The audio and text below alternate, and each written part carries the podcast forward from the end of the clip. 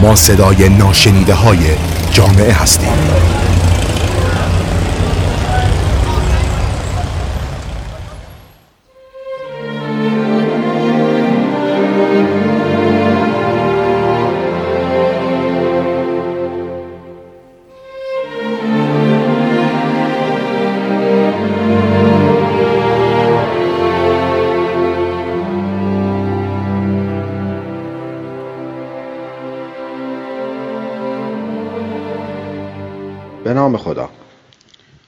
قسمتی دیگر از داستان تهران در خدمت شما هستم.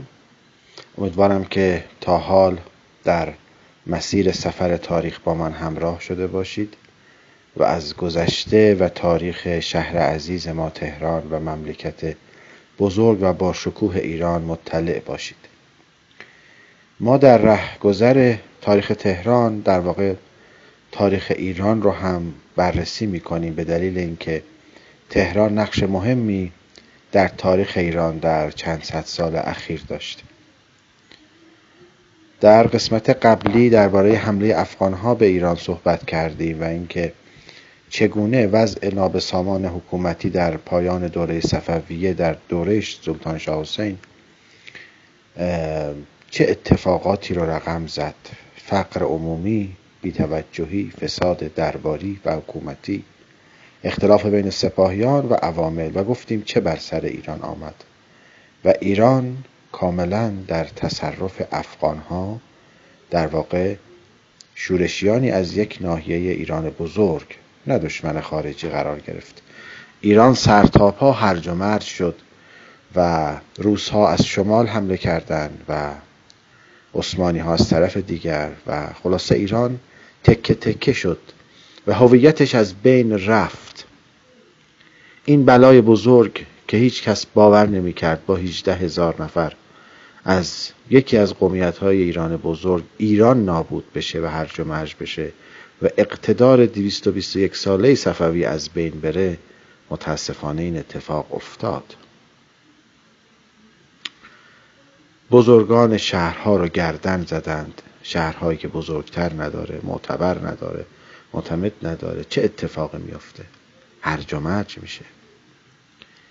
ثروت ها رو از بین بردن باغ ها رو از بین بردن کشاورزی رو از بین بردن. ایران هفت سال دچار بحران شد و تهران پنج سال دچار ویرانی و ظلم و فساد شد. چه باید بکنند وقتی یک ملتی این بلای بزرگ به خاطر های خودشون و حاکمان خودشون بر سرشون میاد؟ چه کسی می‌تواند به یک ملت کمک کنه جز خود این ملت؟ و البته خدا هم یاری میرساند کسانی که اراده می‌کنند برای اصلاح. من امروز درباره یک بخشی از تاریخ ایران می‌خوام صحبت بکنم. که حرفهای متضادی درباره اون زده میشه ولی آنچه که امروز من می‌گویم بر اساس اسناد تاریخی است. و امیدوارم که راهگشای ما باشه. و مهمترین نکته ای که امروز می‌خوام براتون بگم این است که لطفا امید به خدا را از دست ندید و بدونید یک نفر می‌تواند با کمک خداوند یک ملت رو نجات بده. و شاید اون یک نفر شما باشید. کی می‌دونه؟ کسی فکر نمی‌کرد. فرزندی که در 1067 شمسی در سی مهر در در بندر گز در ایل افشاری از توایف ترکمن متولد میشه می‌تواند سالهای بعد ایران رو از حمله همه دشمنانش نجات بده و شکوه ایران و استقلال ایران رو بهش برگردونه.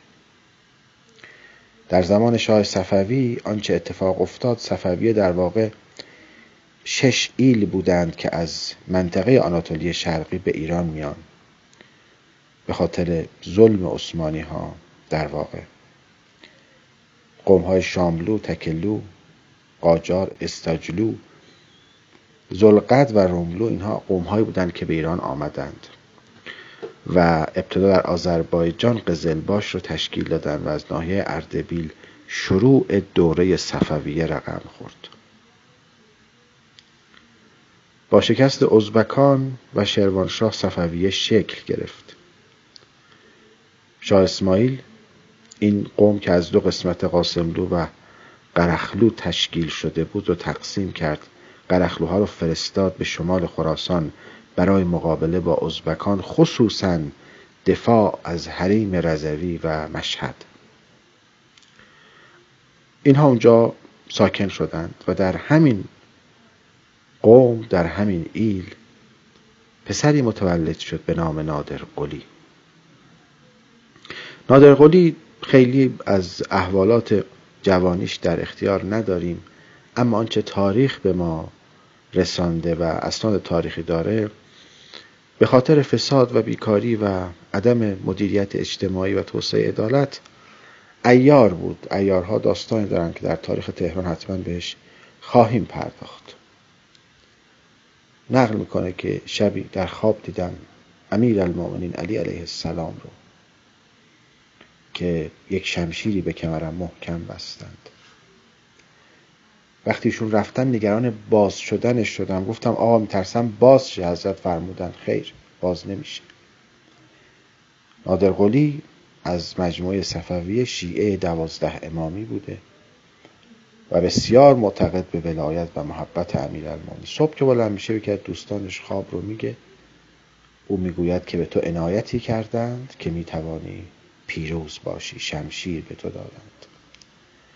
داستان مفصلی داره. من همه داستان رو نمیگم. نادرقلی از فردا مرد دیگری بوده. تأثیر کلامش اطاعت قوم ها و قبیله ها رو به همراه داشته. از همین شرایط استفاده می‌کنه. از طرفی محمود افغان به دست پسر اموش اشرف افغان کشته میشه و اشرف افغان حاکم میشه. فرزند سلطان حسین شاه به دوم میاد به قزوین و ادعای پادشاهی می‌کنه. اما کسی نمیپذیره. نادر به کمک شاه تحماسب میاد. ببینید وفادار بوده به پادشاهان صفوی. و خراسان رو از لوس افغان ها پاک می‌کنه. بعد که قدرت پیدا کرد به اشرف افغان حمله می‌کنه و در سه نبرد بزرگ در مهمان دوست نبرد مهمان دوست در نزدیکی دانبان در نبرد مرچه خورد در نزدیکی اصفهان و نبرد زرگان در نزدیکی شیراز شکست بسیار سختی به افغان ها میده و افغان ها رو از ایران ایران بزرگ بیرون می‌کنه. اونها مجبور میشن 800 نفر باقی ماندهشون به دهلی و هند پناه ببرن. سپس با روسها و عثمانی ها که شمال ایران رو گرفته بودند وارد جنگ میشه. و همه جاهایی که اونها گرفتن از دست اونها خارج می‌کنه. شاه تماسب دوم که گمان می‌کرده مثل نادر می‌تونه جنگاور و نقشکش نظامی باشه به جنگ روزها میره. شکست سختی می‌خوره در ازای تبریز گرجستان و ارمنستان رو می‌دهد. نادرشاه که بسیار عصبانی میشه چون که از والیان او بوده به اصفهان میره اول این شاه نادرست و ناتوان رو خل می‌کنه سپس برمیگرده و حمله می‌کنه و ایروان گرجستان ارمنستان گنجه همه اینها رو تصرف از دست روست ها می‌گیره. پس یادمون باشه. خیلی دور نه. حدود 300 400 سال پیش نادرشاه افشار تمام این جاهایی که روس ها اول مال ما بوده ایران بزرگ بوده تصرف می‌کنن از اونها باز پس می‌گیره و به ایران ملحق می‌کنه. اما با عثمانی ها روش دیگری رو به کار می‌بره. اونها رو از ایران بیرون می‌کنه. و باهاشون یه قرارداد می نویسه من متن قرارداد رو برای شما میگم. به نظرم خیلی جالبه. چون در مورد تهران حالا باید بهش برسیم. لازم داریم این رو اول اینکه از اونها می‌خواد دین شیعه دوازده امامی مذهب جعفری رو به عنوان پنجمین رکن مذهب مسلمانان به رسمیت بشماره و به عنوان نماد این رسمیت از اونها می‌خواد که پیشوایان اهل سنت چهارتاشون در مکه مقامی داشتند می‌گوید باید یک مقام هم برای شیعه پیشوای شیعه جعفری قرار بدید به طور رسمی که این مسئله تثبیت بشه. نکته بعدی که از اونها می‌خواد مبادله سفیر بکنن یعنی از جنگ تبدیل می‌کنه به گفتمان دائمی. و سوم مبادله اسرا و ممنوعیت فروشان ها میگه اسرا رو نمی‌تونید بفروشید و بعد مبادله کنید عزت رو حفظ در عوض آنچه که صفویه به عنوان شیعگری از شرایطشون بود که لعن و صبر هست این لعن و صبر رو در واقع ممنوع می‌کنه. شهر من از شمال با کوها میرخصد از جنوب با کولی ها شهر من از شمال با خاطره هایش میخوابد. از جنوب با رویاها. قصه نیستیم این شهر. رازهای سربسته ای سربار. روزها از خوابها بیدار سرشار. شب تا روز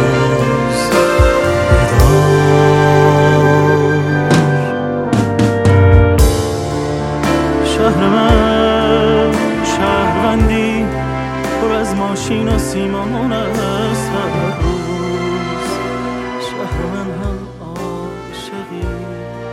با چشم گریان است این لعن و سب در واقع درست جزو ارکان تبری ما هست.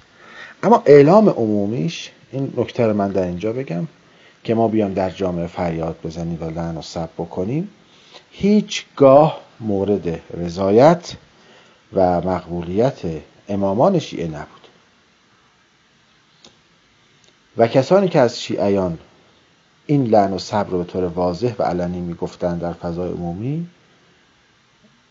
مورد رد امامان ما علیه السلام بودن. روایت بسیاری داره بعدا بهش شاید در یه موقعی صحبت کردیم پرداخت. تبری جستن واجبه. اما اگر بخواد باعث اختلاف و کشته شدن مسلمان ها بشه ظاهریش ممنوعه. کار جالبی که نادر در قسمت بعدی می‌کنه این است که شروع می‌کنه نامه هایی نوشتن به پادشاه عثمانی در تعریف معنای شیعه جعفری. خب افغان ها گریختند به دهلی و در اونجا پناه گرفتند. نادرشاه سه بار نامه نوشت. هر بار بی پاسخ. گفت یا این افراد رو تحویل بدید اگه خواستن وارد بشن؟ یا مرزهاتون رو ببندید یا اجازه تعقیب ما رو بدید که اینها رو تعقیب بکن. هندوها هیچ جوابی ندادند. یکی از نزدیکانش محمد ترکمان رو فرستاد و توضیح خواست. اونها رو کشتند. نادر خونبه ها خواست. ندادند. و نمی‌تونست تحمل کنه که نطفه یک خطر بزرگ مثل افغان ها اونجا توسعه پیدا کنه. به هند حمله کرد با اینکه سپاهیان کمی داشت در یک جنگ بزرگ که به عنوان حمله کرنال معروف جنگ کرنال دهلی رو تصرف کرد. و این 800 افغان مهاجم رو در بازار دهلی دار زد. با مردم که اونجا بودن کاری نداشت اصلا به هند ربطی نداشت. حتی شاه رو هم عزل نکرد. و در مقابل به عنوان خونبه ها خزانه اونها رو گرفت. از جمله خزانهشون همین کوهانور و دریای نور و تخت طاووس و این هست انقدر این خزانه مهم بود که وقتی این غنایم به ایران رسید نادر تا سه سال مالیات از ایران نگرفت. با همونها اداره می‌کرد. پادشاهان قانعی بودن ظاهرا. اما متاسفانه در بعد از او نادرشاه افشار شرایط دیگری پیدا کرد. من قبلش یه نکته بگم. خب این عنایت امیرالمؤمنین به او رو چگونه پاسخ داد؟ همه جا می‌رفت نادرشاه افشار بود. جنگاور عجیب و غریبی که خودش می‌رفت و خودش میجنگید. و همیشه فاتح بود. در هیچ جنگی شکست نخورده فاتح. و این ایران یک پارچه مقتدر رو دوباره برگردوند. و سفری دارد به عراق. نه برای جنگ برای زیارت مرشدی که او رو به این مقام رسوند. علی علیه السلام. در تاریخ دارد که وقتی نادر به خروجی شهر می‌رسه می‌خواسته وارد بشه جایی که با اون شکوه و عظمت از هند تا قفقاز رو تحت سیطره خودش داره و تا جنوب و شرق و غرب رو حتی یک شکست نداره از اسب پیاده میشه و می‌گوید که به بارگاه امیر مؤمنان این گونه نمیام من هیچم می‌گوید باید من رو مثل سگان به درگاهش ببرید. و از والی نجف می‌خواد که یک زنجیری بیان به گردنش ببندن و او رو به طرف حرم ببرند. والی احترام می‌کنه زنجیری از طلا درست می‌کنن به گردنش میاندازن. چون گفته بود میترسیدن از نادر. و او رو با احترام سعی می‌کنن با احترام زنجیر رو می‌گیره دستش به طرف حرم امیرالمؤمنین میاره او چه گفته با علی نمی‌دانم ولی بدانید که اولین کسی که این ایوان طلا رو ساخته نادرشاه افشار هست. او نظر کرده بوده اگر ایران رو بتونه نجات بده ایوان نجف رو طلا می‌کنه و طلا می‌کنه. امروز همچنان در گوشه از حرم زنجیر نادری آویزان است. به یاد تواضع نادرشاه افشار متاسفانه نادرشاه در دوره بعد به خاطر سوء زنی که پیدا می‌کنه به اطرافیانش که او رو ترور می‌کنند در یک ترور ناموفق کلا حالش دگرگون میشه و تبدیل میشه به یک آدمی که متاسفانه بسیار ظلم می‌کنه. ظلم های بسیاری در آخر عمرش کرده. خیلی ها رو. حالا من برای اینکه حالتون بد بشه نمیگم. خیلی ها رو کشته خیلی ها رو کور کرده خیلی ها رو ظلم کرده. و خداوند آدم ظالم رو کمک نمی‌کنه. شبی در مسیر در یک جای چادر زده بودند. در چادر خواب بوده. میونه امیرالمؤمنین آمدند و شمشیر رو از کمرش باز کردند. عهد علی به ظالمان قرار نمی‌گیره. علی ظالمان رو کمک نمی‌کنه. علی مظهر عدالت. همون شب اطرافیان نادر که خسته شده بودند از ظلمش از سوء زنش از اجحافش از بدیهاش از کارهایی که با مردم با خواص با عوام می‌کرد. از کشتارش از خونریزیش از شکنجش خیلی متاسفانه ناراحت کننده است. به خیمه او میریسند و پای او در بند چادر می‌گیره به زمین می‌خوره و کشته میشه. خداوند فقط یاور کسانی است که در طریق حق باشند. خب و اما داستان تهران اشرف افغان وقتی که شکست می‌خوره و از ایران میره نادرشاه تحماسب میرزا رو با پنج هزار سپاه در تهران می‌گذاره و به او دستور میده که تهران رو از نظر قوانین و ملک و شرایط و اینها آماده کنند. بسازند این ویرانه رو و شروع می‌کنند به ساختن ایران. یه کار جالبی که نادر در تاریخ در تهران انجام داده و سرفصل یه اتفاق بسیار بزرگ می‌تونه باشه این است که در 1741 میلادی یک در واقع حالا به اسم حالا کنفرانس بین الادیانی در تهران ایجاد می‌کنه. یهودی ها رو می‌خواد مسیحی ها رو می‌خواد مسلمان ها رو می‌خواد. و از اونها می‌خواد که ترجمه کتاب های مقدسشون رو بیارند و درباره اعتقاداتشون با هم گفتگو کنند خودش هم ناظر میشه. شاید به این معنا از اولین کسانی است که گفتگوی تمدن ها به معنی ادیان رو شکل میده. و تهران یکی از اولین جاهایی است که برای زندگی مسالمت آمیز بدون جنگ برای گفتگو برای اقلانیت برای کشف حقیقت نادر اولین نشست این گفتگو رو برگزار می‌کنه. و به نظر من یکی از افتخارات این شهره.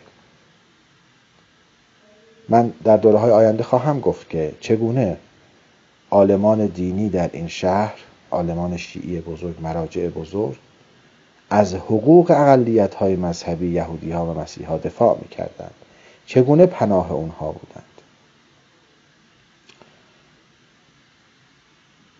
و این گونه است که نادرقلی یا نادرشاه افشار ایران رو از بلای بزرگ افغان ها به عنایت امیر المؤمنین علی علیه السلام نجات میده و شکوه و عظمت ایران رو برمیگردونه.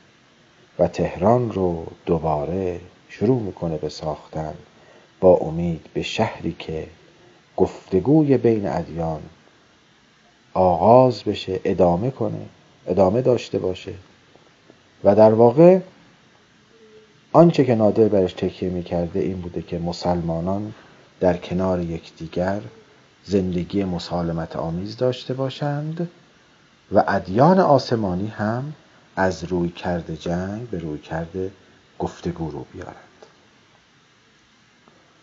در قسمت بعد ما تاریخ تهران رو در زمان کریم خان دنبال خواهیم کرد و در قسمت بعد به قاجاریه خواهیم رسید که تهران شکل پایتخت می‌گیره و داستانهاش بست پیدا می‌کنه شهر بزرگ میشه.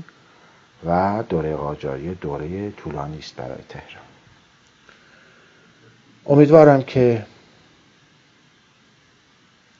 امید به خداوند و عزم برای حفاظت از این مرز و بوم و مقابله با دشمنان در دل همه ما روشن باشه و امید به خدا باعث بشه که برای بقای این جامعه برای بقای عدالت در این جامعه برای بقای خوبی ها بقای اخلاق اقلانیت و برای بقای حقیقت دین همه ما همت کنیم که خدا یاور ماست.